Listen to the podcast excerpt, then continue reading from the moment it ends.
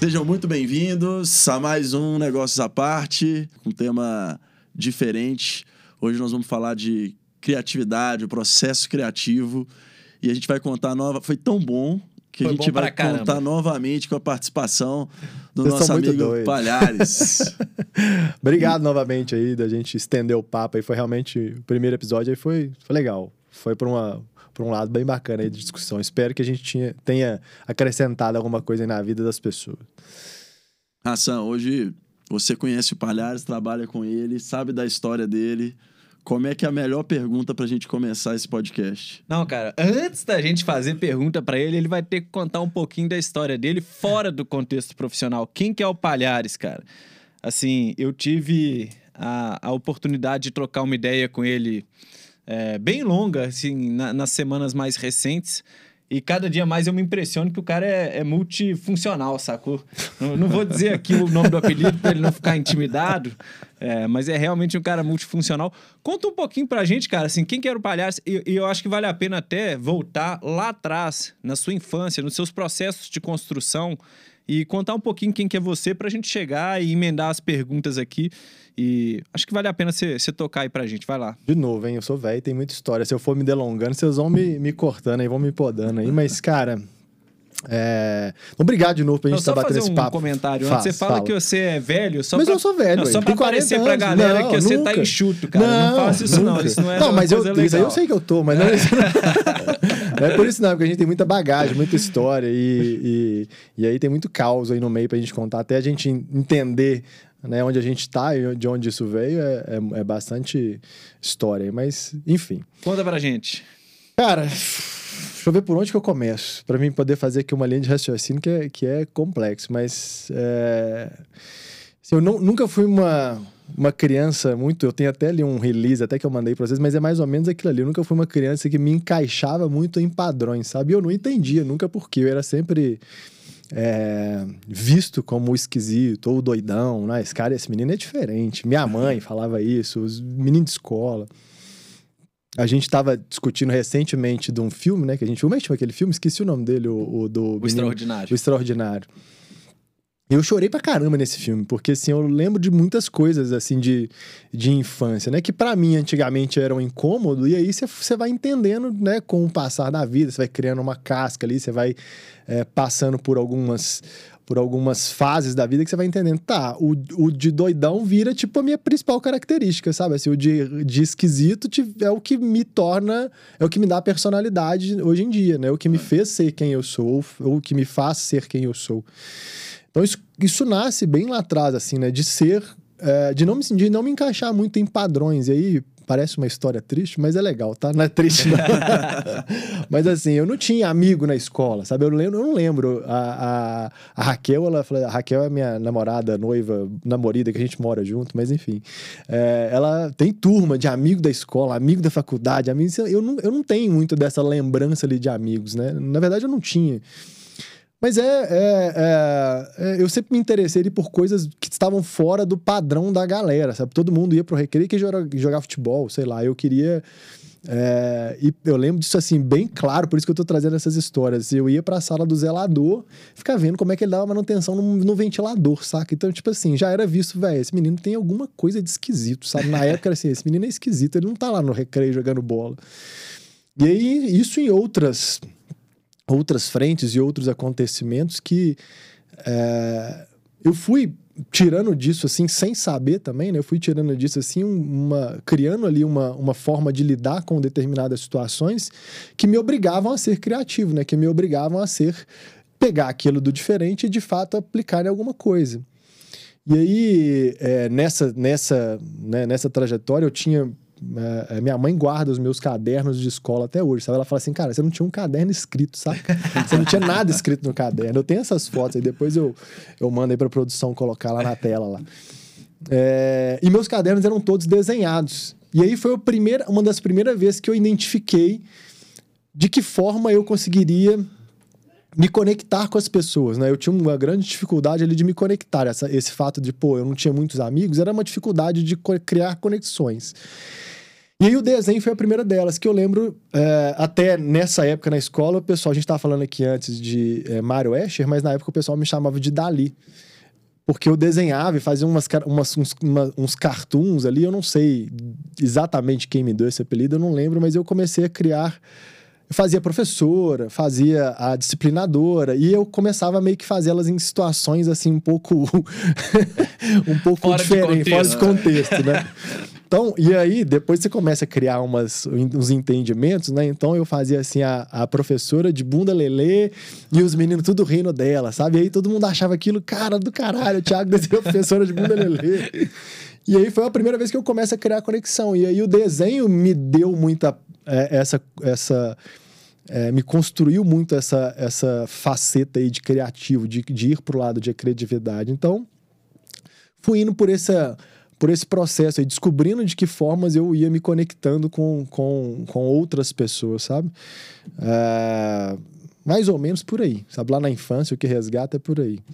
Não, e depois, aí de... vamos evoluir essa história aqui só pra gente chegar e, e fazer alguma construção. Vai pra, pra, pra me puxando é, aqui. Passamos do período de escola ali, entrou o Thiago uh, como adolescente, ainda com essa dificuldade de se encaixar. Muito, eu ficava dentro do quarto, jogando videogame, é, jogando computador, Doom, Quake. Eu com 17 anos, meu fim de semana era dentro do quarto.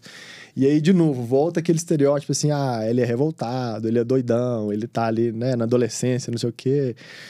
Mas era por aí. E como é que veio a, a chave da virada, cara? Assim, a chave para falar assim, cara, não. Aquela agora... primeira experiência, né? É, agora, agora eu consigo me mundo. encaixar, tô dentro do mundo, dentro do mundo profissional. Como, como é que foi? Eu, eu acho que eu nunca me encaixei, sabe? eu ainda não, não me encaixo. Assim, não, cara. mas assim, eu acho isso do caralho. Você acha bom? Eu acho bom. E não é tipo de tirando também é, é, proveito dessa situação, mas assim, nunca me encaixei. Sou constante incomodado aí com situações, com pessoas, com momentos, enfim. É... Mas assim, quando começa a dar uma virada, eu vou, eu vou antecipar um pouco um fato para vocês entenderem um pouco, saca? Alguma vez, eu ali com 35 anos, alguém vira para mim e fala assim: Cara, eu acho que você tem TDAH. Vai lá e procura saber. Vai, vai num psiquiatra e tenta entender. Eu falei: Que TDAH? E 25? Tem 35. 35? É recente, tem 5 anos isso. Aí eu falei assim, TDAH, o que, que é isso, sabe? É transtorno de déficit de atenção e hiperatividade. Eu falei, e é, até então, eu tinha meio que assim um pouco de. Até então, não, até um pouco antes eu tinha um pouco assim de. Cara, doença, hospital, essas eu, eu meio que não gostava nem de entrar nesses assuntos. Então, quando alguém falou isso comigo, eu falei, velho, para, nada a ver. Mas aí, por é, curiosidade, momentos da vida, eu fui lá num psiquiatra e falei assim, cara, você tem um TDAH, assim, dos mais altos, dos mais fortes, do, do mais... Eu falei, sério? Eu falei, sério? E aí começa a se explicar muitas coisas, assim, tipo, o caderno não ter é, escrita, de ser desenhado, de não prestar atenção, de tomar bomba duas vezes na escola, mas não era porque eu não era, não tinha uma, um nível é, de inteligência, mas era por conta dessas faltas de conexões, ah. enfim, de não fazer trabalho, e começa muita coisa, começa a se explicar.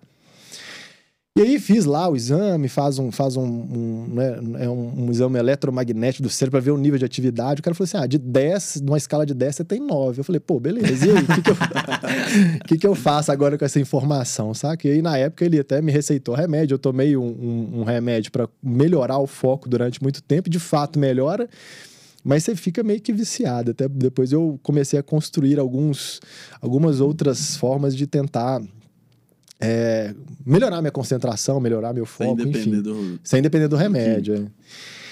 É. E aí, bem um pouco depois, é, um, talvez uns dois anos depois, surge uma nova, uma nova, um novo indício ali, até por essa pessoa mesmo, fala assim, oh, é, eu também acho que você tem alguma outra coisa aí, sabe? Vai lá de novo, lá no, no, no, psiquiatra, tenta entender. E eu falei assim: não, não tem nada a ver. Foi pela mesma pessoa? Não, não, ah, assim. Ah, foram pessoas é, distintas. Pessoas distintas, ah, pessoas okay. diferentes, mas assim, da, me, da mesma forma, sabe? Assim, oh, tenta se conhecer melhor e tal.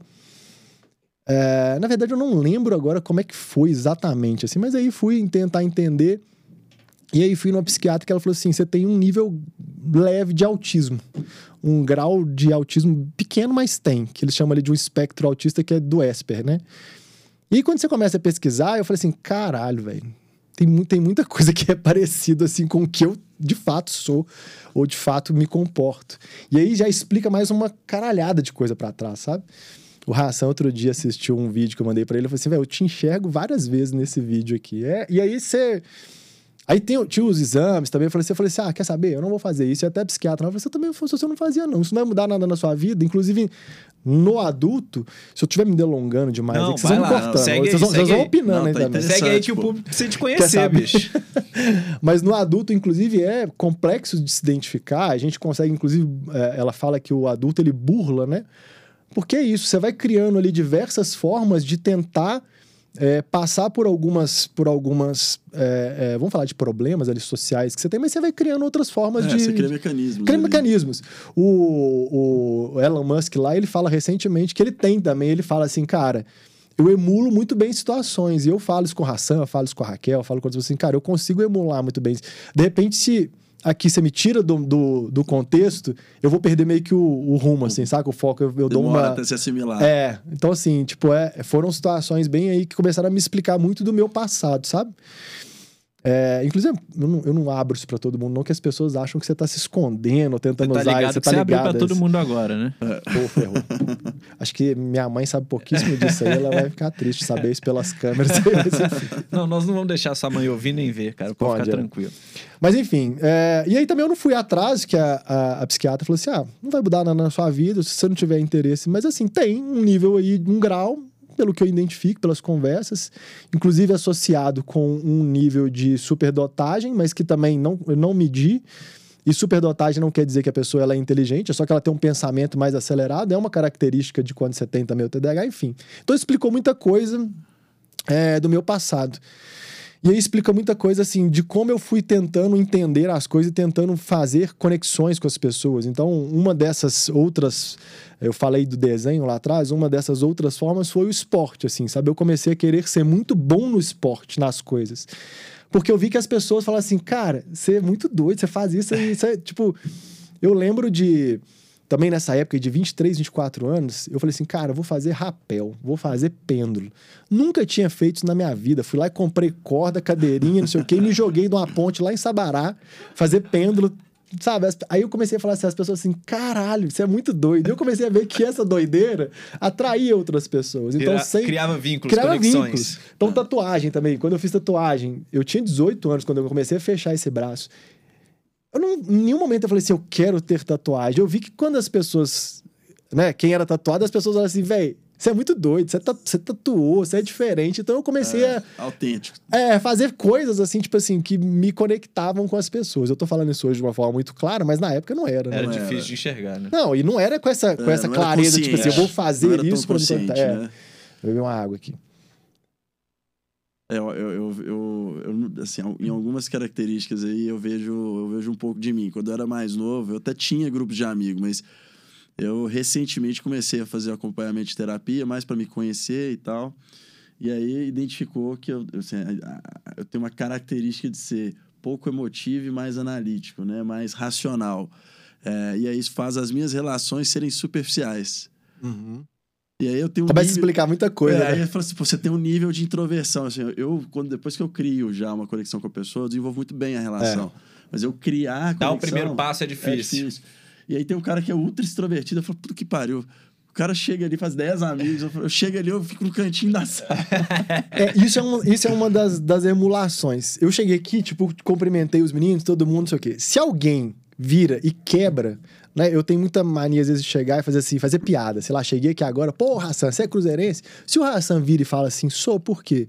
Acabou, velho. Eu não criei conexão com esse cara, não adianta. É muito, é muito, é esquisito, cara. Mas enfim.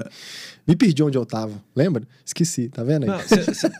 Você tava contando, cara, do, do processo da tatuagem. Ah, é. Aí, Então, eu comecei a criar. É, né? comecei a criar mecanismos. Eu falei assim, cara, é legal, as pessoas gostam que eu faço isso. Então, o esporte foi uma delas.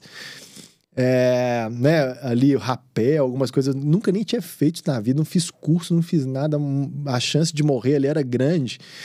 Não, Cara- então as pessoas tinham razão quando elas falavam que você era Você era muito doido. doido. Muito tinha, demais, pra caralho. Oh, e olha que interessante, uma vez eu tava lendo um artigo que eles falam que o, o TDAH ele é uma falha né, na formação do córtex pré-frontal, que é onde exatamente cria esse filtro. E cria esse senso de perigo, não sei o quê. Então eles falam, tipo, normalmente essas pessoas se colocam em situações de perigo. Enfim. A versão a risco é muito menor. É muito menor. É. Não é que você não. Você sabe que aquilo é arriscado, ou que você vai, você vai morrer, mas você não tem essa. Sabe assim, tipo, essa noção. Por isso que às vezes é o, o doido, entendeu? Então, é. cara, esse do rapel, a gente era tão mongoloide que a gente eu comprei para fazer o rapel e eu botava um amigo meu na furada, o John. Falei assim: John, vamos comigo? Vamos lá. Era um cara que era amigo meu na época, a gente, vamos, vamos lá, vamos fazer rapel. E aí, do nada, chegava na ponte e falava assim: cara, e se a gente fizer pêndulo? Que é se amarrar de um lado, pular, que é um band jump, sem não sei o quê. sem nunca ter feito, raça, sem nunca ter visto. Cara, sei lá, se joga e vamos ver no que é que dá, saca? oh, pontilhão de 50 metros ali em Sabará, a gente se jogando, velho. Passavam os caras lá embaixo, velho. Quem são esses doentes que estão pulando da ponte? Aí na época ainda era MBR. Veio polícia, o cara, das primeiras que a gente falou, vocês não podem pular do trilho, não sei o que, achando que a gente ia suicidar. então eu comecei a criar conexões aí através dessas maluquices. O esporte também foi uma muito, muito, muito boa, assim, que eu entendi que. Eu entendi, não, eu queria ser muito. Eu queria me. É, sei lá, me profissionalizar né, naquelas coisas que eu tava fazendo. Não tô falando profissionalizar, mas não de virar, ganhar dinheiro com isso. Mas assim, cara, eu quero ser muito bom nas coisas que eu tô fazendo, uhum. saca? É, e aí o CrossFit, por exemplo, foi, um, foi uma delas. Eu faço desde 2012, acho que foi uma das primeiras academias. Assim, nunca fui bom, bom de ganhar campeonatos, mas assim, cara, eu sempre me dediquei muito. E sempre fui por o um lado de, de véio, fazer o que ninguém tava fazendo, sabe? Fazer o que ninguém tá fazendo lá dentro. Então o esporte foi uma coisa de sempre estar tá me colocando ali, o triatlon, né? De fazer o Ironman. O Ironman, ele nasce Não, de uma... Fa, fa, vamos fazer um parênteses aqui do corte do Ironman, porque eu acho que vale a pena só, só o pessoal de casa ouvir Contextualizar. É, con contextualiza aqui pra gente, cara. Você fez um Ironman. Usualmente as pessoas treinam quanto tempo antes de fazer um Ironman? Os normais? Os normais. Cara, dois anos, um ano. Assim, um ano é uma, é uma planilha de Ironman rápida, assim, sabe? Você fazer e um ano, ano. Em quanto tempo que você fez? Conta pra nós. Eu fiz três meses de planilha. Então, tipo assim, você precisa entender, de treino mesmo de Ironman, três meses. Mas é isso, assim, tipo, eu meio que queria ir onde ninguém tava, sabe? Eu queria ir onde ninguém tava fazendo o que ninguém tava fazendo. Eu queria ser, tipo, de novo, não é com essa consciência, eu quero ser diferente, mas eu queria de fazer, de fato, viver experiências diferentes ali, sabe? De colocar também corpo à prova, cabeça à prova. Eu sempre gostei dessa, dessa ideia de, de se testar, sabe? Então, eu já estava treinando crossfit há mais tempo, e aí um dia eu falei assim, cara, eu tenho, eu tenho vontade de fazer Ironman. Num dos treinos, a gente tinha uma turma ali que treinava. E aí, tá vendo essa ideia de ter turma? É, é, onde eu tentava me inserir. Tipo, eu preciso de treinar né, o crossfit, fazer essa planilha que eu sei que eu vou conseguir me, me encaixar naquela turma. De novo, tudo isso de forma intrínseca ali. E aí eu comentei, falei, tenho vontade de fazer Ironman. E aí um amigo meu, Léo Rosca, Leonardo Roscoe, virou e falou assim, cara, você vai morrer fazendo Ironman. Eu falei assim, beleza, então eu vou fazer. Ele falou assim, eu duvido. se você TDAH tem tendência suicida. tendência suicida. Eu falei assim, se você duvido que você vai completar. E eu, e eu outra coisa que me motiva muito é quando a pessoa fala assim: eu duvido que você vai conseguir fazer isso. É o desafio. E aí, velho, eu falei assim, beleza, vou fazer. Aí me inscrevi numa prova de Ironman, tipo, eu me inscrevi em janeiro pra prova... É... Não, me inscrevi em janeiro, não, me inscrevi tipo em março, a prova era em setembro. Sei lá, seis meses da prova, eu comecei a procurar umas provas no site do Ironman e falei assim, cara, eu vou pegar uma que seja mais de boa né, que eu vejo ali que, ela, que eles têm meio que umas notas. Ah, essa é mais é. fácil, não sei o quê. E aí todas de boa já estavam preenchidas. Tipo, de Barcelona, é um terreno mais flat. É, enfim, no Brasil todas são punk, né? Porque Floripa é muito gelado, o mar tem umas subidas ali, Maceió é calor pra caramba. Eu falei, vou fazer fora. E aí achei a da Itália. E aí, no meio do caminho, eu comecei a desistir. Eu não, eu não tava treinando, eu fiz a inscrição uns seis meses antes, mas comecei a desistir. Eu falei assim, cara, eu acho que eu vou morrer mesmo. Só que eu comecei a ver vídeo, comecei a assistir um tanto de coisa. Falei assim, cara, eu acho que eu vou, não vou conseguir. Na época eu treinava com. Eu treinava, não, eu fazia um atendimento é, de endócrino com o Breno, o doutor Breno Faria, e ele começou a me ajudar. E nesse período de seis meses, ele teve um, um infarto, sabe? Ele teve uma parada cardiorrespiratória, ele já tinha tido antes, e nisso ele fica internado. Nisso ele vai para o hospital e fica internado. Ele era o meu médico e meu amigo, meu irmão ali, um cara que estava sempre comigo. A gente conversava, trocava muita ideia. E aí, cara, ele foi pro hospital, né? Fez ali uns procedimentos e ficou esperando ali uma. uma uh, uh, um transplante, né? Porque ele já tava, ele já tinha tido outros problemas ali de coração, ele tinha um problema de trombose, então ele fica esperando um transplante. E eu, nesse processo de querer desistir, falar, ah, cara, não vou fazer Ironman, não. E aí, numa dessas saídas que ele deu ali do hospital, que ele ficava meio que indo e voltando, eu fui lá na clínica fazer. É, eu faço umas aplicações ali de B12, vitamina D, umas coisas que eu já faço há mais tempo por, por questões que, de, de do corpo não absorver direito. Ele me entra na sala com a meia do Iron Man, bota na mesa assim e fala assim: Palhares, eu não vou fazer não, mas você vai fazer por mim, sacou? Aí eu falei, puta merda, agora fudeu, né? Então, além do desafio, eu já tinha cancelado a inscrição. Olha que loucura. Aí nesse dia eu falei assim, fudeu. Agora, velho, como é que eu viro pro Breno que o cara tá na entramóvel? Eu sou tipo o cara que tá motivando ele, ele, ele fazendo um tanto de coisa. Eu falei, ferrou. Aí reativei minha inscrição, ou escrevi de novo. Acho que eu escrevi de novo, perdi na época lá o, o, a, o valor da inscrição. Você ainda fica com um bônus ali, mas enfim. Voltei e aí eu tinha três meses para preparar pro Ironman, saca? Aí eu comecei a fazer a planilha, treinar e não sei o quê, e de fato fui lá e fiz a maluquice. Tanto que na volta a minha camisa de, de finisher eu dei para ele, assim, saca? Valeu, ah, Breninho, que eu sei que mudou essa, essa história. Meu primeiros stories no, no Instagram quando eu acabei. Eu falei assim: chupa, rosca. o cara que. Quase morrendo, mas mandei. Legal. Nada, nada como uma boa motivação é. pra botar, botar as coisas do trilho. Cara, mas enfim, fui, fui falando tanto de coisa. Não, não, tá super claro, cara. Assim, agora vamos trazer o, o, o contexto do pai. Esse cara, esse perfil, é, eu imagino que ele não é um perfil linear, né? E é. não sendo linear, ele consegue trabalhar a criatividade de forma que eu não consigo, que o é. Sanz não consegue. É um perfil muito próprio. Como é que você entende o seu posicionamento de perfil e, e, aí, dando um passo atrás, até no histórico da sua construção de carreira, como é que você fez para usar é, todas as vantagens e desvantagens que está aí dentro do Palhares para trabalhar esses processos que são os processos criativos, né? Para que você pudesse usufruir do benefício de ser diferente. Ou. Então, muito maluco isso assim, sabe? Porque tudo foi feito de forma muito, né, orgânica, sem pensar, orgânica. orgânica. É. Talvez se eu tivesse tido um diagnóstico desse lá na minha infância, com 10 anos de idade, assim, pô, você tem isso, talvez eu até me esconder. A gente tem costume, né, de usar isso como uma muleta, né? Ah, é. eu tenho isso, não vou fazer então tal coisa. Ah, ou então por causa disso, isso explica o que eu tô fazendo. É e, é. Mas assim, sem querer também, né? Às vezes a pessoa, por mais que ela entenda, a gente meio que tem. Então, eu acho que muito do é, desse se desdobrar assim, que foi orgânico, era de falar assim, cara.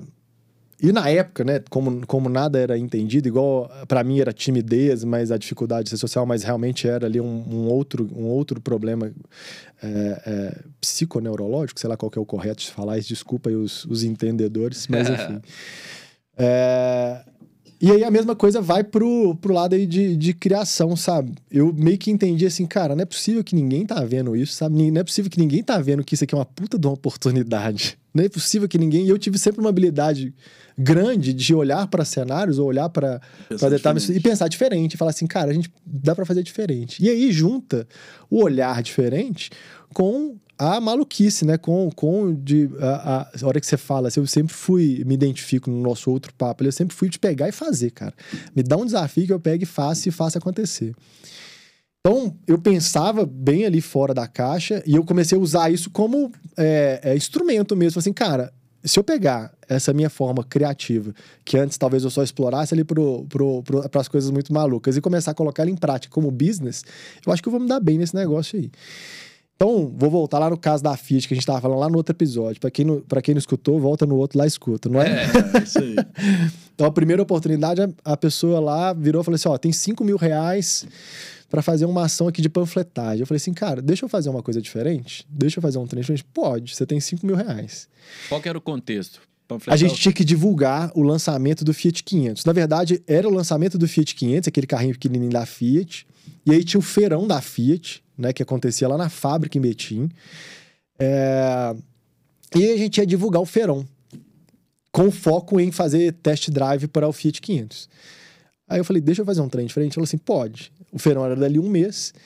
Aí eu comecei, é, essa, essa coisa de, tipo, começar a pensar fora da caixa, eu comecei a pensar fora do óbvio. Assim, cara, como é que eu posso levar a galera para conhecer o carro?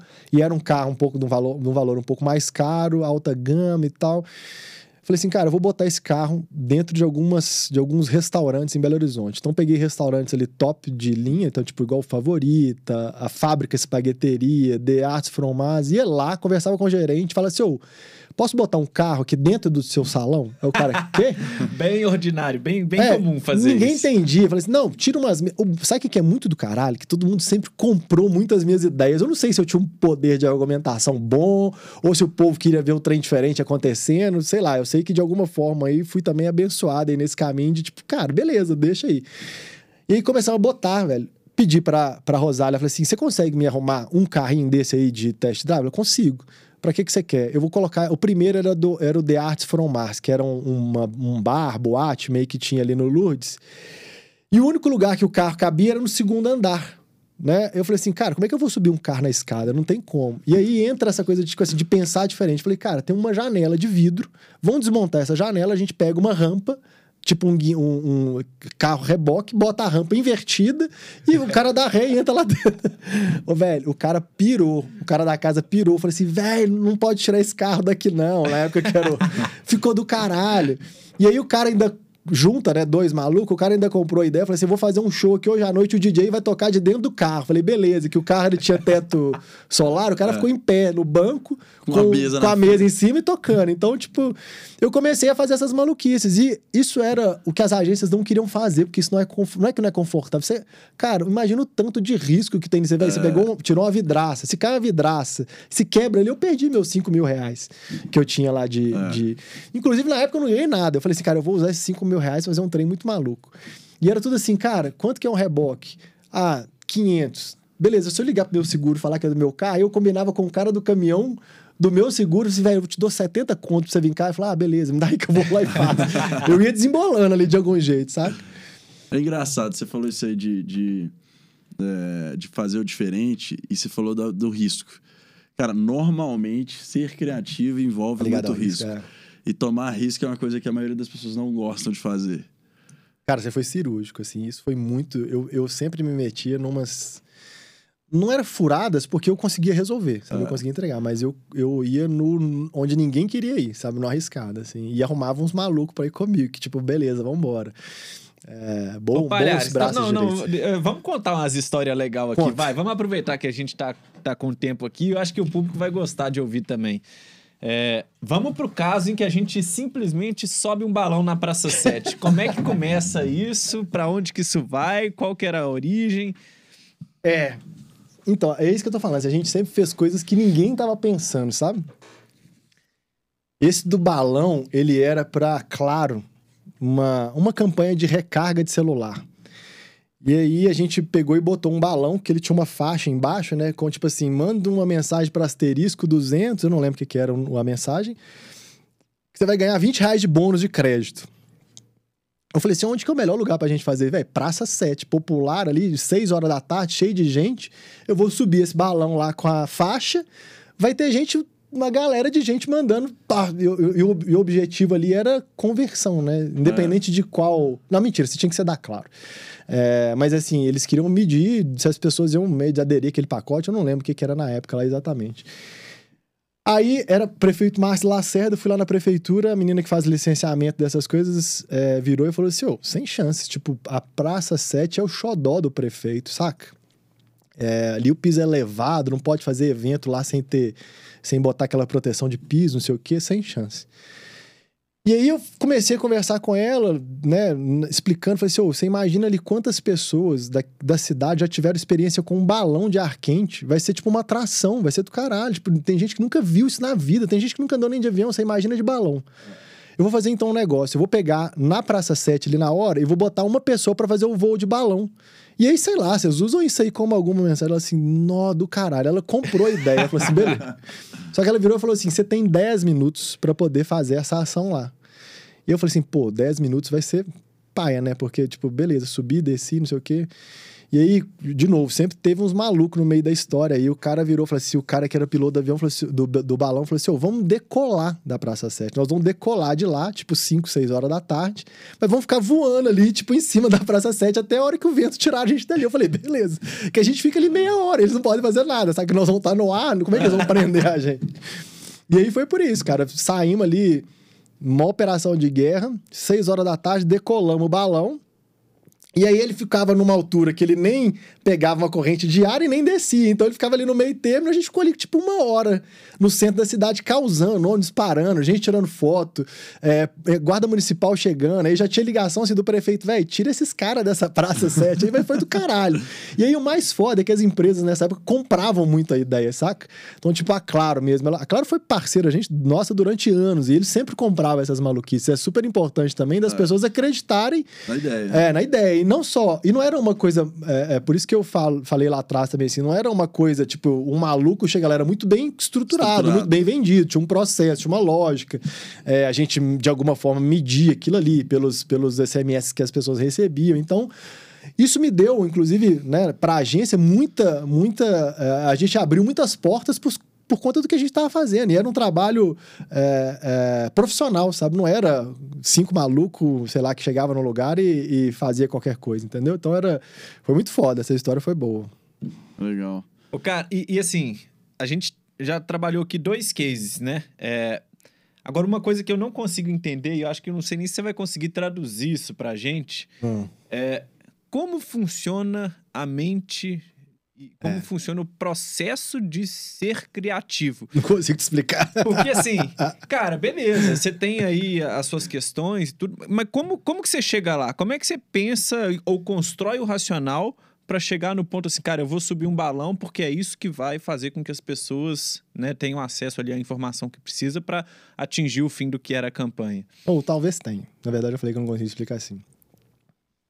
Eu percebo que eu penso de alguma forma diferente de outras pessoas e de outro. E, de novo, não é não tô falando de ah, eu tenho superpoder, nada, zero. Zero é só diferente. É, só tá diferente. Mas eu pensei, eu, eu falo assim, no dia a dia, sabe? É a forma de enxergar as coisas, de ter algum tipo de rotina. É, hoje é mais claro isso para mim, assim, que de fato eu tenho alguma. É, eu percebo alguma forma de raciocinar a lógica das coisas diferentes. É, e acho que uma coisa que sempre me, me é, é, abriu, assim, é tipo, você estar no local, tipo, igual vou pegar de novo lá o, o, do The Arts From Mars lá, que era do... Eu fui para lá e fiquei, tipo assim, na frente do lugar, tipo, velho, se eu botar o carro, tentando construir divers, diversas possibilidades. É, então eu acho que, assim, se eu pudesse te explicar a ideia do processo é, é, criativa é essa, de você se imergir numa determinada situação e tentar, tentar imaginar diferentes variáveis que podem acontecer ali naquele cenário. E aí não só de, tipo, o que, que pode dar errado, mas assim, se eu fizer isso, o que, que acontece? Sabe? Se eu, é você começar a usar... Se você for pegar pela lógica, né, igual de programação, tipo, é, a ideia de programar, né? If, né? E se uhum. o usuário der esse comando? E se o usuário der esse comando? É mais ou menos por aí. Uhum. Né? Então, de uma forma meio orgânica, né? E eu gostei desse termo orgânico, eu vou usar ele agora. Então, de uma forma orgânica e ali dinâmica, eu vou fazendo ali, né? Situações de, do que que pode acontecer. Isso até me prejudica algumas vezes que eu começo a imaginar situações demais, sabe? Que às vezes me dá uma, uma bugada, mas é mais ou menos por aí. Você acha que o processo criativo, por exemplo, né, óbvio, você vem do marketing, né, você vem da publicidade, e é mais, é mais latente a questão do, da criatividade, né? A gente vê isso como uma coisa muito importante porque você está tentando é, divulgar algo e tal. Então você tem que, de fato, criar essas campanhas, né? E você tem que inspirar as pessoas. É, mas eu acho que isso se aplica em outras áreas da sua vida, né? Sim. Você estava falando de histórias aqui, você estava falando que tem uma oficina em casa. tem. Você é um cara que gosta de criar as coisas de fato, não só, assim, de pensar diferente, mas de... De materializar. Materializar, ali, né? né? É, de fato. Como, como, é que você vê isso dentro do seu contexto de vida? Isso, isso teve um momento na sua vida que você falou, você percebeu que você, pô, eu sou criativo, eu gosto de executar as coisas diferentes. Você percebeu isso em algum momento ou foi tipo uma coisa recente, depois de olhar e falar, tá, eu virei um publicitário e tal, naturalmente não, eu sou. Não. Sempre foi, tava na essência. Ele sempre criar, de fazer, de tentar inventar, isso aí sempre, sempre aconteceu. Não, não com esse olhar publicitário, né? De pegar Aham. e, e virar né, essa criatividade para a parte ali mesmo é, de transformar aquilo numa, numa conexão com o consumidor ou numa venda, né? Mas assim, sempre teve essa, essa, esse viés aí de criar, de tentar fazer as coisas, de tentar. ah, talvez até isso me deu muito repertório, sabe? De tentar, da curiosidade de ver como as coisas funcionam, de tentar entender como é que as coisas. é, é, sei lá, se eu, se eu, eu- será que eu consigo fazer isso? Tem também aí um pouco de histórica, se os meus tios todos são empreendedores ali, sabe? Da família da minha mãe, todos, todos os irmãos sempre tiveram um negócio. Tiveram, né, é, evoluir. Eles eram feirantes, né? Eram, eram, trabalhavam na feira hippie, tinha barraca na feira hippie e foram meio que crescendo ali. É, e eu sempre aprendi muito vendo eles fazerem as coisas. Me, sempre me instigou muito. Eu sempre estive num ambiente muito criativo que favorecesse isso, né? Então, acho que até é, eu, eu falo isso, minha, minha mãe nunca me podou, né? Apesar das vezes de ver, eu sentia, né, que ela via que eu tava ali com alguma questão diferente, né? Que na época podia ser tra- traduzido como ou revoltado, o cara que fica mais quieto, ou, enfim, mas ela nunca me podou. Ela sempre, inclusive, me deu muito estímulo, assim, ah, tá bom, quer fazer isso, faz, pega e faz. Isso, isso é muito bom. Então eu ganhei muito repertório é, de ver as coisas, de tentar entender de estar imerso, às vezes, num universo ali que me, que me possibilitava. Eu- meus tios já tinham marcenaria. Meu tio, inclusive, perdeu uns quatro dedos da mão numa máquina daquelas de serrar. Então eu ficava, eu ficava fascinado ali de ver essas coisas sendo. Meu tio fazia também mesa, né? Ele gostava de pegar e fazer. Então eu tava ali meio que imerso num ambiente que proporcionava você meio que aprender e, e ganhar bagagem mesmo, sabe? Então, é, acho que isso, inclusive, foi o que me deu muita é, é, abertura para imaginar cenários. Sabe? Eu falo isso às vezes, a gente. É, é, você pegar, às vezes, uma galera mais nova, não é contestando, né, querendo fazer aí um choque, Não é de, choque gerações. não. Mas, cara, eu. Antigamente eu tinha que descobrir, sei lá, como que você troca uma lâmpada. Hoje em dia você vai no Google e digita como trocar uma lâmpada, É. né? Então, o fato de eu ter sempre buscado tentar entender como as coisas funcionam, como é que eu troco um chuveiro, Curiosidade, curiosidade, é, foi me aguçando mais, talvez, esse lado aí. Cara, um negócio legal que eu já. eu- há um tempo atrás eu fiz até. Falei muito disso um tempo lá dentro do escritório com o pessoal, porque é, o processo criativo e inovação são coisas muito é, próximas, né? Então, assim, a Andam juntas ali. criatividade. A, criati a, a inovação, ela, ela tem um quê de criatividade ali. E eu estava vendo um, um, um artigo que fala do Elon Musk, né? E como que ele consegue... Né, qual que é o processo de, de- o racional para ele inovar, né? Como que ele como que ele pensa? Ele fala, cara, a maioria das pessoas quando elas olham para uma coisa, elas pensam como que eu faço isso aqui melhor. Aí ela fala assim, pô, tem um copo, é, não sei, eu, eu posso melhorar a forma desse copo. Aham. Ele é quadrado, eu vou fazer ele redondo, porque redondo vai ser assim, assim, assado, vai caber mais copo no armário e tal, vou gastar menos vidro. Ele falou, eu, eu parto do princípio fundamental das coisas. Eu volto, falo, qual que é o objetivo que eu quero alcançar com isso aqui, e aí eu vou reconstruir. E aí ele traz, ele traz o conhecimento de várias áreas. Em vez dele falar, não, eu vou aplicar o que eu já sei e tentar melhorar, não. Eu vou aplicar todo um contexto né? De, sei lá, vou, vou pegar uma coisa que eu aprendi aqui na biologia, de como que funciona num animal, e vou tentar aplicar nesse, nesse, nesse sei lá, na, na nave espacial que eu estou tentando construir. Né? E, e- e, de fato, ele tem muito sucesso fazendo isso. Por quê? Você pega o caso da SpaceX, que hoje ele consegue produzir um foguete muito mais barato que a NASA, que teoricamente tinha recurso infinito ali para poder produzir, e ele foi lá e falou: Não, eu- eu quero que seja um foguete, eu quero ir para a Lua e voltar.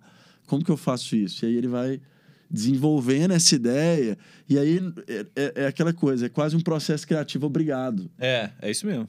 Porque é tentativa e erro, assim. Pra você chegar naquele sucesso ali e ser de fato inovador, ele teve que errar muito. Você fez isso, se você parar pra pensar, você faz isso de uma forma mais natural, entendeu? Você foi na, na escola da vida. Sim, é.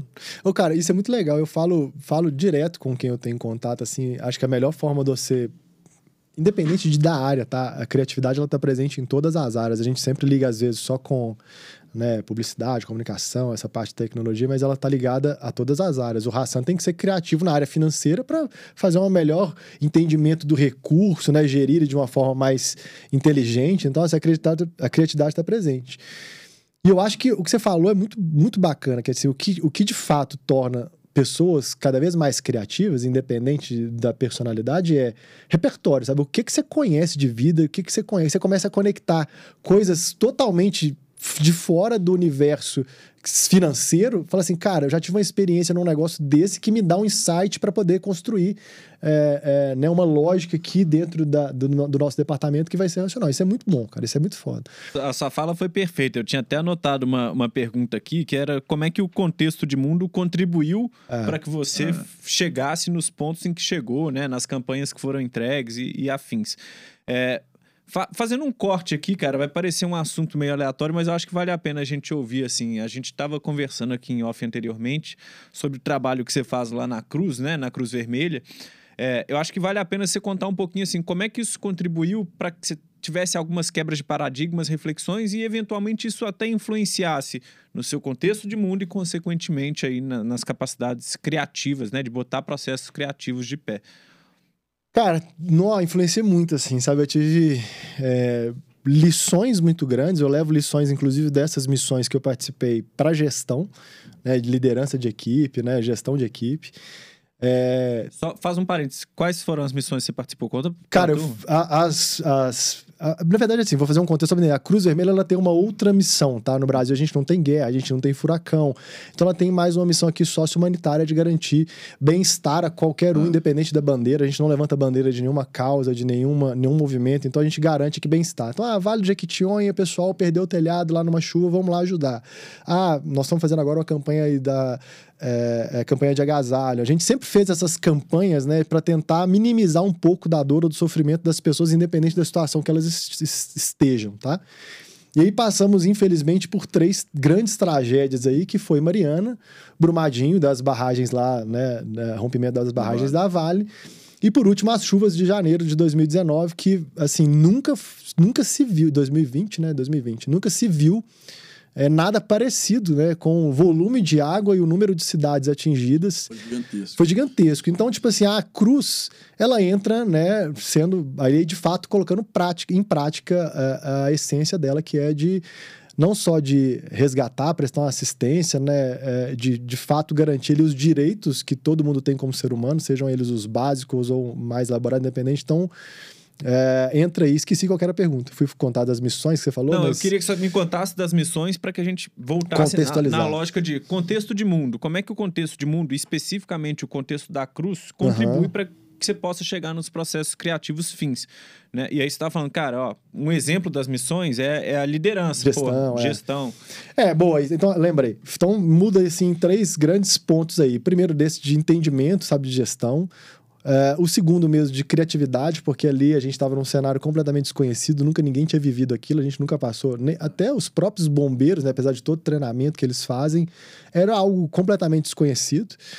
É, e por último, é, de, de, percepção de vida, sabe? A gente começa a entender o quão frágil a gente é, o quanto privilegiado a gente é, e você começa a, a, rodar a sua vida de uma outra forma, sabe? Você começa a entender de fato. A gente, esse discurso é muito é, clichê, né? Tipo assim, ah, dê valor às coisas, dê valor às, às coisas que você tem, mas Cara, é um choque de realidade, assim, que você. É, esse discurso ele vira na prática na porrada, saca?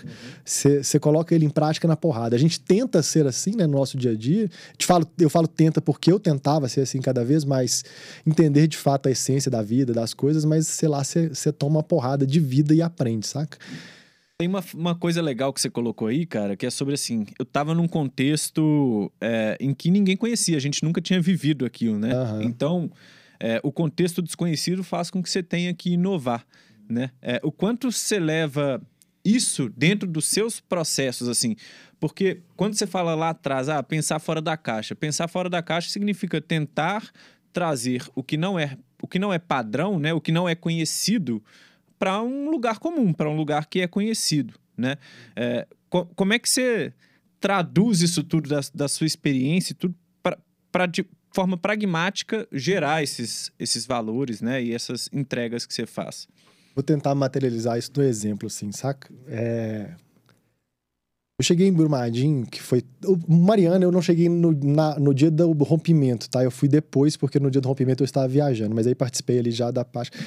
não foi tão caótico igual o Brumadinho. É lógico que tinha um volume de terra muito grande, né? Pessoas que estavam é, com vida sendo salvas, né? Pessoas, inclusive, no, no, no, no, no, é, no fluxo ali da lama que desceu. Mas era um contexto é, eu vou falar felizmente, mas no, né, assim, nós tivemos só 12 pessoas sem vida, né? Uhum. Mas aí o trabalho ali era muito mais de área atingida, a gente nunca tinha passado pela situação, enfim. É, e de Brumadinho foi cenário de guerra, assim, sabe? Eu cheguei lá com mais ou menos três horas do ocorrido do, da, da barragem. Em Mariana, a gente já tinha fundado dentro da Cruz uma outra divisão que chama EARS, que é Equipe Avançada de Resgate e Socorro. Uh, e é um grupo ali que todo mundo às vezes tinha uma habilidade, alguém fez exército, tinha, tinha custo. Então a gente montou, som, é, éramos um grupo de 12, 12 é, socorristas da Cruz que a gente atuava nas zonas quentes. Lógico, a gente nem imaginava que ia acontecer Brumadinho de novo, mas depois de Mariana a gente se profissionalizou, fizemos um tanto de curso, enfim. É, e aí, cheguei lá com mais ou menos três horas do ocorrido, era um cenário de caos e de guerra, sabe? E aí, é, como que você organiza né, aquilo ali para conseguir gerar daquilo algum trabalho que vá dar resultado. resultado? E a gente tem pouquíssimo tempo, a gente tem pouquíssima, né? A gente tem que agir até então, a gente é, tentava ali buscar por vidas, né? O nosso objetivo não é, não é, é, inclusive a gente trabalha muito próximo ao bombeiro, mas nosso objetivo não é substituir o trabalho do bombeiro, uhum. tá? Mas era uma situação de tanto caos, sabe? De, de área gigantesca, de tantas pessoas desaparecidas que, uh, inclusive, eles pediram ajuda pra gente, assim, na hora. Depois veio até o exército, enfim, mas é, a gente estava ali com o propósito mais de garantir para as famílias ou para quem tinha perdido né, é, é, esses aparatos ali do bem-estar do, ou dos direitos né, garantidos, mas a gente foi acionado para estar tá na zona quente. A zona quente a gente chama é lá no, na lama mesmo. Uhum. E aí, como é que ali você lida com aquele caos, com aquela né, bagunça que ninguém nunca viu? Como é que você consegue interpretar aquele cenário ali, traduzir em ações? E aí, volto de novo naquilo que eu estava falando assim. Primeiro é trazer a experiência de cada um, né, o olhar de cada um, a colaboração de cada um para chegar numa solução. Segundo, você fazer diversas possibilidades, hipóteses, levantar o que, que a gente tem ali de cenário, o que, que a gente tem de variáveis para conseguir construir né, uma, uma solução. E por fim, agir rápido, viu que não está dando certo, volta e, e, toma outra solução, sabe? Então a gente diversas vezes mudou a nossa forma de agir ali durante essa, essa, essa missão. E de fato, assim, ali o que prevalece é o trabalho em equipe, né? a, a, a visão de cada um, a opinião de cada um. E uh, se entra, você quer entrar naquele, naquele aspecto de criatividade, a criatividade é um cenário completamente desconhecido, completamente novo para todo mundo, para a grande maioria ali que você tem que se virar, inclusive assim, com pouquíssimos recursos. A gente tinha é, recursos de instrumento mesmo, muito escassos. Isso depois começou a chegar, né? Começaram a receber doação. Mas é de tentar, com o que você tem em mãos ali, construir uma, um resultado. Respondi. Tá respondido, tá respondido. Mas a lição grande, cara, foi assim, uma, uma, uma missão que me mudou muito a, a visão aí. Ah, muda a visão de vida completamente, né? Pro, Deixa eu trazer para um, um, campo mais objetivo da criatividade, já ligado mais à sua, à sua área. São duas coisas. A primeira é, o que, que você tem a dizer sobre a frase nada se cria, tudo se copia? E segundo, você acha que nos tempos modernos, hoje a gente está vivendo um momento de digitalização, né? Da tecnologia, é, de estratégias online, digital e cada vez mais impessoais, assim, no sentido de. Né, eu, eu, vejo a maioria das campanhas cada vez mais na internet do que no offline. Uhum. Você acha que isso vai matar um pouco da criatividade? Porque eu, eu vejo essas, essas ferramentas hoje de Google, Facebook, Instagram, né, campanhas cada vez mais é, é, direcionadas né, para o público com algoritmos super inteligentes que identificam que o cara já pesquisou aquilo, traçam um perfil e tal. Como é que você vê o papel do, do publicitário, do marketing, no sentido da, da criatividade, de se criar coisas diferentes nesse contexto mais moderno, assim? Oh, sobre a frase, assim, tudo se. É, nada se cria, tudo se copia, né? Eu concordo e discordo. Onde que eu concordo? É o que a gente estava falando, assim, nada nasce do zero. Você sempre vai ligar aquilo a alguma experiência que você teve. Então, se a gente puder falar que está copiando, é, o, é até o processo de gestalt, né? Você sempre associa algum input que você tem a uma vivência que você teve no passado. Então, você está sempre trazendo ali é, insights de coisas que você já viveu, você já viu, você já experimentou. Então, por esse lado, sim. É, a ideia de pegar, né, e, é, ah, essa caneta aqui eu vou fazer uma igual. Aí você entra num, vou, vou falar assim, você entra num modelo de negócio burro, né? Porque você tá tentando só replicar o que alguém fez, é. não tá tentando melhorar, não tá tentando né, trazer nenhum benefício. Então, tem essas duas variáveis aí. Sobre esse mundo moderno aí dos publicitários, eu, eu jogo meio contra a minha profissão, sabe? Às vezes, porque eu falo isso assim, eu, quando eu fui conversar, conversar com ela, ele assim, pô, você me recomenda contratar uma agência? Eu falei assim, cara, hoje não. Porque eu tenho visto as pessoas replicando modelos, né? Entenderam ah. uma fórmula mágica, tipo assim, vamos, ah, tá dando certo, vamos gerar lead, vamos impulsionar, né, post. É, e eu acho que a gente perde, sabe, assim, a, a publicidade ela começou a perder um pouco do que a gente estava falando aqui. Virou mais publicidade e menos conversa, sabe? Virou, me virou menos conexão com as pessoas e mais, mais né, propaganda. É. Mais comercial e menos conversa. Acho que a gente perdeu muito disso, sabe? As agências perderam muito disso. Estão é, nesse limbo aí, né, de, de como que a gente consegue voltar a se conectar com as pessoas, não simplesmente fazer uma leitura de quem é o Hassan, de quem é o Sanzio, sabe, vender para ele o que ele já pesquisou ali. Existe até um movimento né, da internet, assim, de, de uh, tem um comercial do iPhone recente que é tipo assim, cara, você consegue falar, que, é, travar quem vai te rastrear ou não. As pessoas já estão cansadas disso, de serem rastreadas e serem bombardeadas por comerciais ou por peças é, é, que elas não querem ver. Beleza, pode ser até que elas pesquisaram sobre aquilo. Então, aí, na hora dessa, eu até fico feliz e comemoro. Falei assim, cara, tá virando. E aí só vai sobreviver quem de fato conseguir gerar essas conexões genuínas. E, cara, você não consegue fazer isso sem criatividade, sabe? Sem sair é... desse comum. É, a gente estava num trabalho recente lá dentro da Prodap, né? Pegar um exemplo só para te, só te exemplificar isso.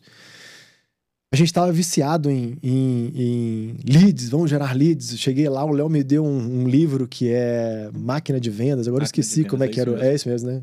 É Predictable Revenues. É, o é isso. Receita previsível. Falei assim, cara, isso é perigoso. Porque isso é uma fórmula, né? É, se você for... Eu não li o livro, tá? Eu, é, eu li. É.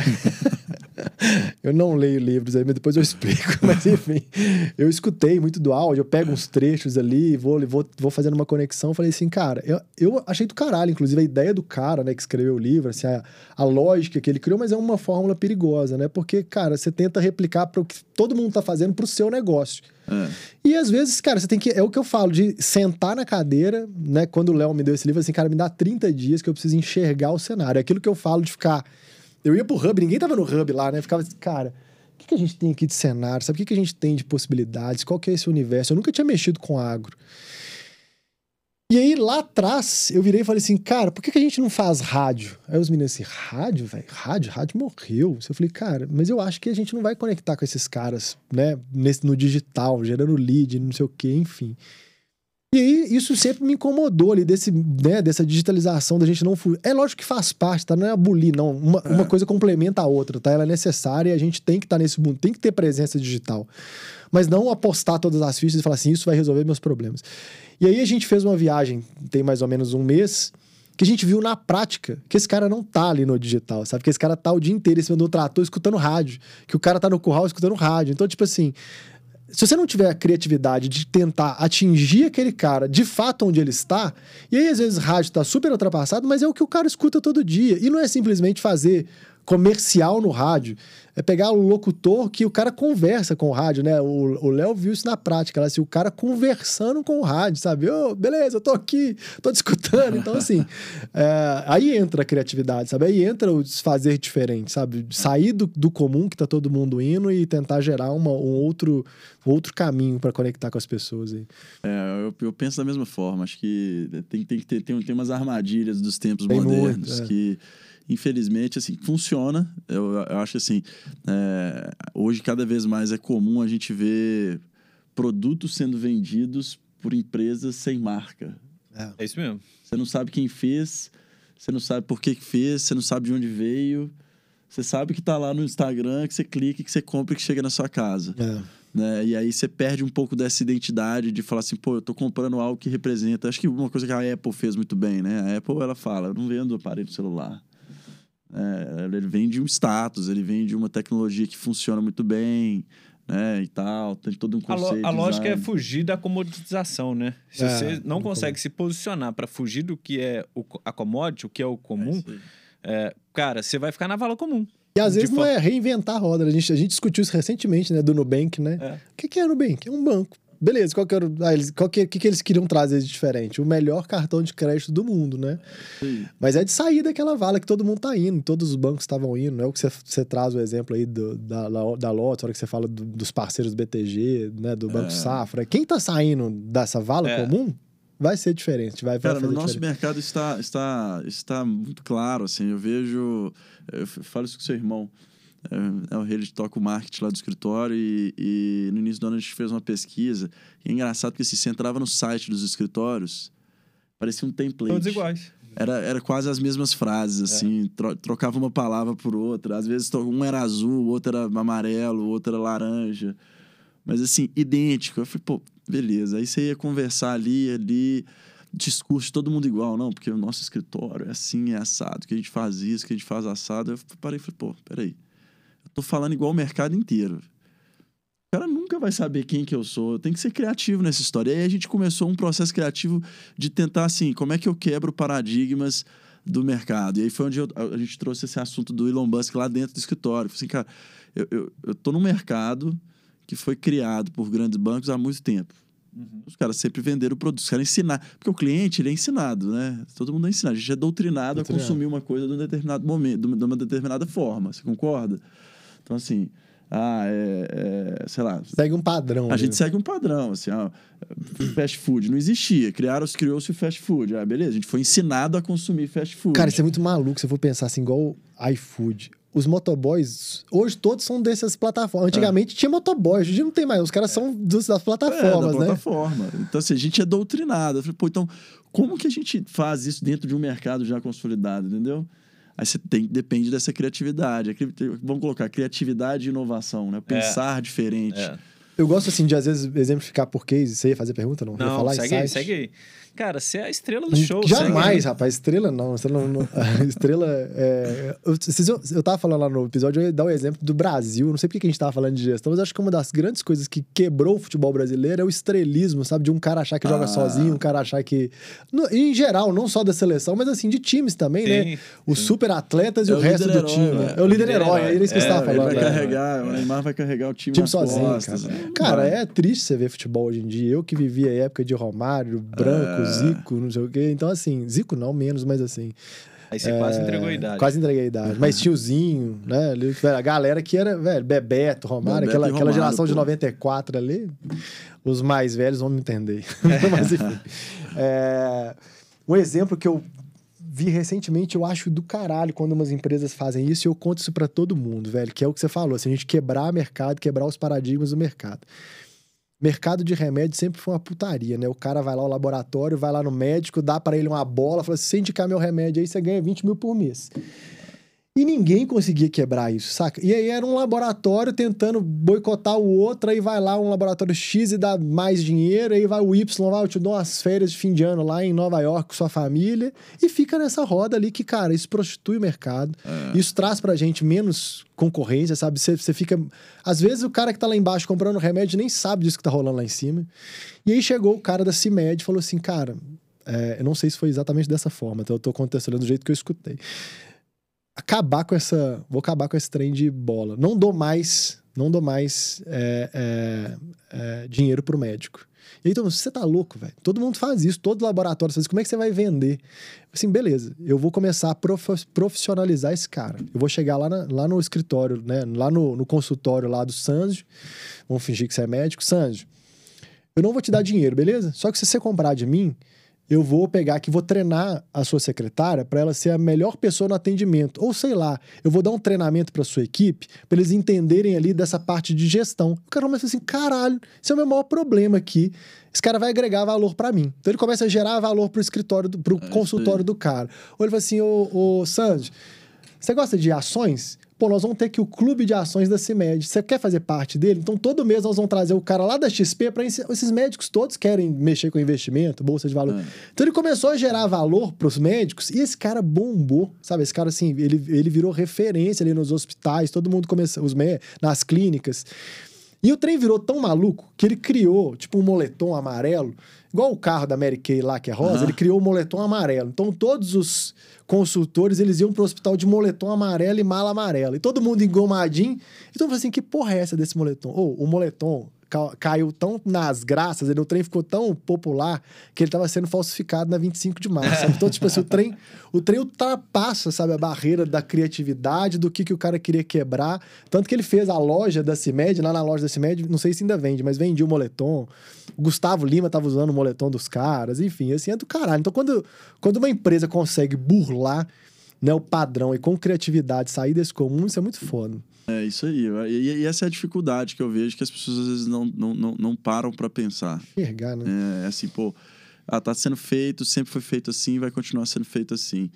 Cara, não, não, não, não é essa a ideia. Você tem que parar e refletir sobre aquela ideia. É, na prática, assim, traduzindo para negócios, né? Você tem a opção de trabalhar um patamar de diferenciação em que naturalmente você consegue até colher margens e co- colher margem líquida melhor no negócio. Porque você está posicionado de forma diferente. Se você está na vala comum, cara, seguramente o seu negócio está comoditizado, você vai perder margem no negócio. É. Então não, não tem muita dúvida, assim, a, a- a- tanto posicionamento, diferenciação, tudo isso faz parte de uma estratégia para chegar. E, e não tem certo e errado, beleza? É. Tem gente que vai vender volume e que tá tudo certo e que não vai se Ótimo. diferenciar e que não vai ser. é, não vai ter processo criativo ali por trás, vai fazer a máquina de venda girar. Tá tudo certo. Mas para quem quer fazer alguma coisa para entregar acima da régua, né? Assim, para que a experiência do cliente seja entregue melhor possível, definitivamente a estratégia de diferenciação é que vai conseguir entregar isso. E ela passa, assim, pelos processos criativos que a gente está tratando aí, né? E aí que nascem os malucos, né? É. Que aí que o cara vira assim, velho, você é maluco? Você vai contra o mercado? Eu queria ser amigo desses caras, sabe? Ou do, ou do Elon Não, Musk lá. Você é o cara, velho. Esse é o cara. Você é o cara. O maluco aqui é você, cara. Mas assim, igual do Elon, todo mundo contesta esses caras, velho. O maluco, há 16 anos atrás, queria ir pra Marte. Hoje ele tá fazendo, mas assim, é o trem do pensar fora, é aí que É, nascem os exatamente. malucos. Ô, Palhaço, só uma coisa que eu acho que é importante aqui, para não ficar. é, Eu acho que a gente não pode também criar um mito, beleza? É, é muito claro o tanto que o seu processo pessoal faz parte da sua composição de processos criativos e, e- e coisas do tipo. É, mas eu, eu acho que a gente tem que pensar de forma mais ampla. A gente não tratar isso necessariamente como um dom. Como que a gente consegue é, e aí, não precisa de colocar isso numa forma quadradinha, né? Não precisa de ser ah, o método A, B ou C. Mas como é que a gente consegue replicar essa lógica de processos criativos para as pessoas que talvez não tenham o dom que você tem ou não tenha. Que dom, Hassan. Não, cara, você é um cara diferente. A gente já ouviu. Maluco. Maluco, vai, vamos chamar de maluco, então. Como é que a gente faz para que os não malucos também possam exercer a criatividade? Esse acho que é um ponto interessante aqui para a gente entender. Você já viu, tipo assim, tipo, o cara perde um braço, ele é, ele é destro, ele tem que aprender a a, fazer com a esquerda. E ele desenvolve aquela habilidade muito bem, né? Ou, sei lá, eu, eu vou falar do meu exemplo. Eu perdi a audição um tempo atrás do lado esquerdo. Fiquei, sei lá, seis meses sem escutar do lado esquerdo, completamente, mas foi voltando assim aos pouquinhos. Ainda não tem 100% não. E é tão foda como você vê assim, os outros sentidos começando a trabalhar, saca? Os outros sentidos começando a fazer, a, a funcionar. E aí a gente tá cansado de ver exemplos aí, pô, o cara perdeu uma perna, ou sei lá, o cara passou por uma situação e conseguiu superar aquilo. Eu acho que todo mundo, e aí onde que eu quero conectar isso, sabe? Todo mundo tem a capacidade de estimular, né, dentro de si, se- todo mundo bem treinado e praticando aquilo no dia a dia, é capaz de fazer o que a gente quiser, sabe? Na prática, de fato. Não é esse discurso de, ah, você é capaz de fazer tudo. Não, a gente é capaz, de fato. Tanto que eu falo, quando a gente passa por situações muito críticas, né, do caos, por isso que eu gosto da, da frase do, do Escher aí, quando a gente passa por situações de caos, é o que tira a gente da zona de conforto para de alguma forma criar. É, eu lembro até do. Vou trazer outra frase de um cara lá de Brumadinho falou assim: "Ô, ser bom no ambiente bom é, é fácil. Ser bom no difícil é, é que é complicado. É. Então, assim, é, independente se você viveu ou não uma situação dessa, se você coloca em prática, né, alguns ritos ou algumas coisas para estimular, né, cara, eu quero entender mais de criatividade, eu quero saber, eu quero ser uma pessoa mais criativa. E aí você pode ter um curso ou tentar, né, é, é, pô, eu vou começar a mexer com alguma coisa que vai aguçar a minha criatividade, que vai tentar. Eu acho que é, é treinamento e prática, É sabe? estimular, assim, o estimular. é estimular os sentidos o exercitar. tempo todo. Estimular o tempo todo. E, que é, e é- exercitar. exercitar. E é tipo assim, você tem que encarar aquilo como se fosse uma. é, é, vou falar profissão, mas assim, como, como uma coisa pra você fazer. Ou um esporte. É prática, cara. Você só vai ser bom, sei lá, no tênis se você todo dia treinar duas, três horas por dia. E a mesma coisa pra criatividade. Como que eu posso estimular? Tem várias formas. E aí, acho que especificamente pra é, essa criatividade, ou essa parte mais criativa aí, e aí isso vai para gestores, isso vai para pessoas que querem é, entender, é aumentar seu repertório, cara, é ler de tudo, conhecer de tudo, conversar sobre tudo, não ficar preso num determinado. é, é, é, uma determinada turma, né? É, conviver com pessoas diferentes, é, ser, ter amigos em diferentes é, é, grupos aí de, de, de Eu- contextos, né? É, é o generalista. Você tem que ser Generalista, generalista. é. Não Cons- se fecha. Construa no- seu repertório. Construa seu repertório, cara. Porque, tipo assim, é, eu vou, o exemplo do meu sócio lá. A gente ficou quase 13 anos junto. É, é, a gente pouquíssimas vezes teve um convívio social, assim, saca, por fora. É, mas aí, porque se eu ficasse preso só no que eu e ele a gente tinha ali, eu tinha outras pessoas que eu ia agregando ali, né, para meu repertório, para dentro da agência. Então, é, é isso, não, não se prenda, às vezes, a um, a um contexto ali daquelas pessoas que você trabalha, ou daquela. Converse com outras pessoas da empresa, circule pela empresa, conheça a história, tenta entender. E aí não é só visando é, trazer algum benefício. Quanto mais você conhece, quanto mais você entende, mais você aumenta o seu repertório. E aí a chance de você ser uma pessoa mais criativa é, é grande, sabe? Aumenta exponencialmente. Aumenta- é. né? Aí uma coisa boa pra você exercitar a criatividade é você sempre estar numa situação de desconforto. É. Ah, é. Isso é bom. Eu gosto de me colocar É. nessas situações de vez em quando. desconforto. e, e, e, e, e se não está em desconforto, conteste tudo. É. Acho que É é coisa, pô, é. desse jeito, por que, que é desse jeito, né? Assim, acho que boas perguntas também é uma forma legal de você exercitar a criatividade. Tem o cara que faz um, um, um maluco, tá vendo? Os malucos aí, que ele fala que o cara que toma banho gelado todo dia, Tim ele Ferriss. estimula. Hã? Tim Ferriss. É, ele tem até um treinamento, né? É. Que assim, ele estimula a criatividade, estimula o cara a pensar melhor. Enfim, é isso, saca? É, é de você de você sair do conforto, do seu conforto, saca? Pra poder te, te dar ali uns choques de realidade. Cara, sai disso aí, pensa diferente, sabe? É isso aí. Muito legal, cara. A gente tem uma frase que você passou pra gente, que você até citou o Asher aí mais de uma vez, É o Ash. é, que é o We Adore Chaos Because We Love to Produce Order. É, traz pra gente por que, que essa frase te marca tanto e qual que é o, o contexto, assim, que você, que você vive, né? Desse, desse caos e como é que você transforma esse caos, de fato, é, em coisas produtivas. Marcelinha lá de talentos, de, da Prodap, outro dia ela me mandou uma mão assim, tatuada, assim, caos. Aí ela virou e falou assim: "Ô, velho, toda vez que eu conversar com você agora, eu vou lembrar dessa, dessa palavra. Porque eu acho que quando eu fui conversar com elas, eu falei assim: é, a, a Marcela é da área de talentos da Prodap, falou assim: eu, eu gosto muito do, do caos. Aí elas ficam assim: como assim você gosta do caos? Que as pessoas ligam, né, o caos à, à situação ruim. É. Mas eu gosto de cenários bagunçados onde eu consigo colocar as coisas em ordem. Isso me dá uma realização pessoal, sabe assim, de Ah. enxergar algo fora de ordem e dar ordem para essas coisas. E aí eu uso isso muito durante, é, muito na minha vida profissional, assim, sabe? Eu gosto de pegar. Se você falar assim, pô, ô Palhares, aqui tem essa situação, já roda direitinho, só você continuar tocando. Muito provavelmente eu falei assim, beleza, não quero não, Não deixa isso aí, pra, bota outra é pessoa, não é meu desafio. desafio, é. Então eu gosto de ver a coisa desarrumada e, e- e o que me dá prazer, de fato, assim, quando eu falo assim, tô realizado profissionalmente, é ver as coisas começando a se encaixar, se organizar. Então, assim, é- essa frase para mim é quase um mantra aí, porque eu gosto de, de entender cenários complexos e, e de tornar eles organizados. E aí isso vai do esporte ao, à gestão, a, sei lá, Brumadinho, é, situações mesmo de caos de fato. É, e, é, e é estranho, né, falar isso, mas assim, eu, eu ficava muito feliz quando a gente começava a ver as coisas entrando no eixo, eixo. num cenário totalmente caótico. É, isso me dá, de fato, assim, prazer, isso me motiva. Então, é, é uma... A frase é por isso, aí, sabe? por esse Muito legal. contexto. Muito legal. Acho que é por isso, né? Acho, Vamos acho que vamos dar pra encerrar, né? encerrar Dá? por hoje. Dá pra encerrar. Falando um bocado. Não, cara, aprendemos demais, assim, eu, eu queria te agradecer. aprendi também é vocês. sempre É sempre muito legal ouvir essas histórias.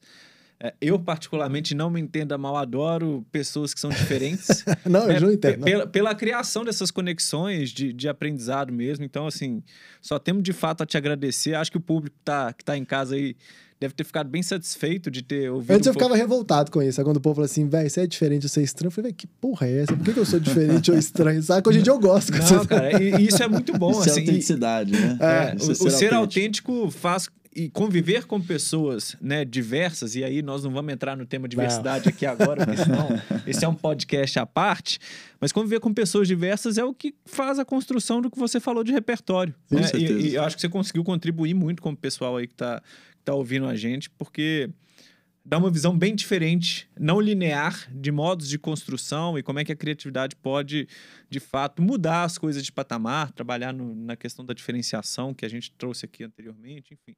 Boa. Obrigado demais. Eu Foi que top. agradeço. E parabéns pela sua história. Acho Que bom, valeu. né, É sempre bom ter alguém con- contribuindo com a história de vida, né? Várias experiências aí legal. Valeu demais. É, esperamos contar com você de novo aí, quem sabe mais me pra chamar que eu frente. venho aí. Amigo, só, só uma última coisa que eu queria falar. Não pula mais da ponte. É Não, perigoso. eu parei já. Se seu, se seu, uh, o módulo frontal, né, não, não tá te falando, a gente te fala. Não pula fala. mais, é perigoso, tá? Ah, mas eu me meto em outras aí, mas enfim. Obrigado. Obrigado, valeu demais. Palhares. Obrigado Valeu, demais, Hassan. gente. Valeu. Teve bom demais. Valeu. Obrigado, Sanz. Até a próxima. Valeu, até a Valeu. próxima. Valeu.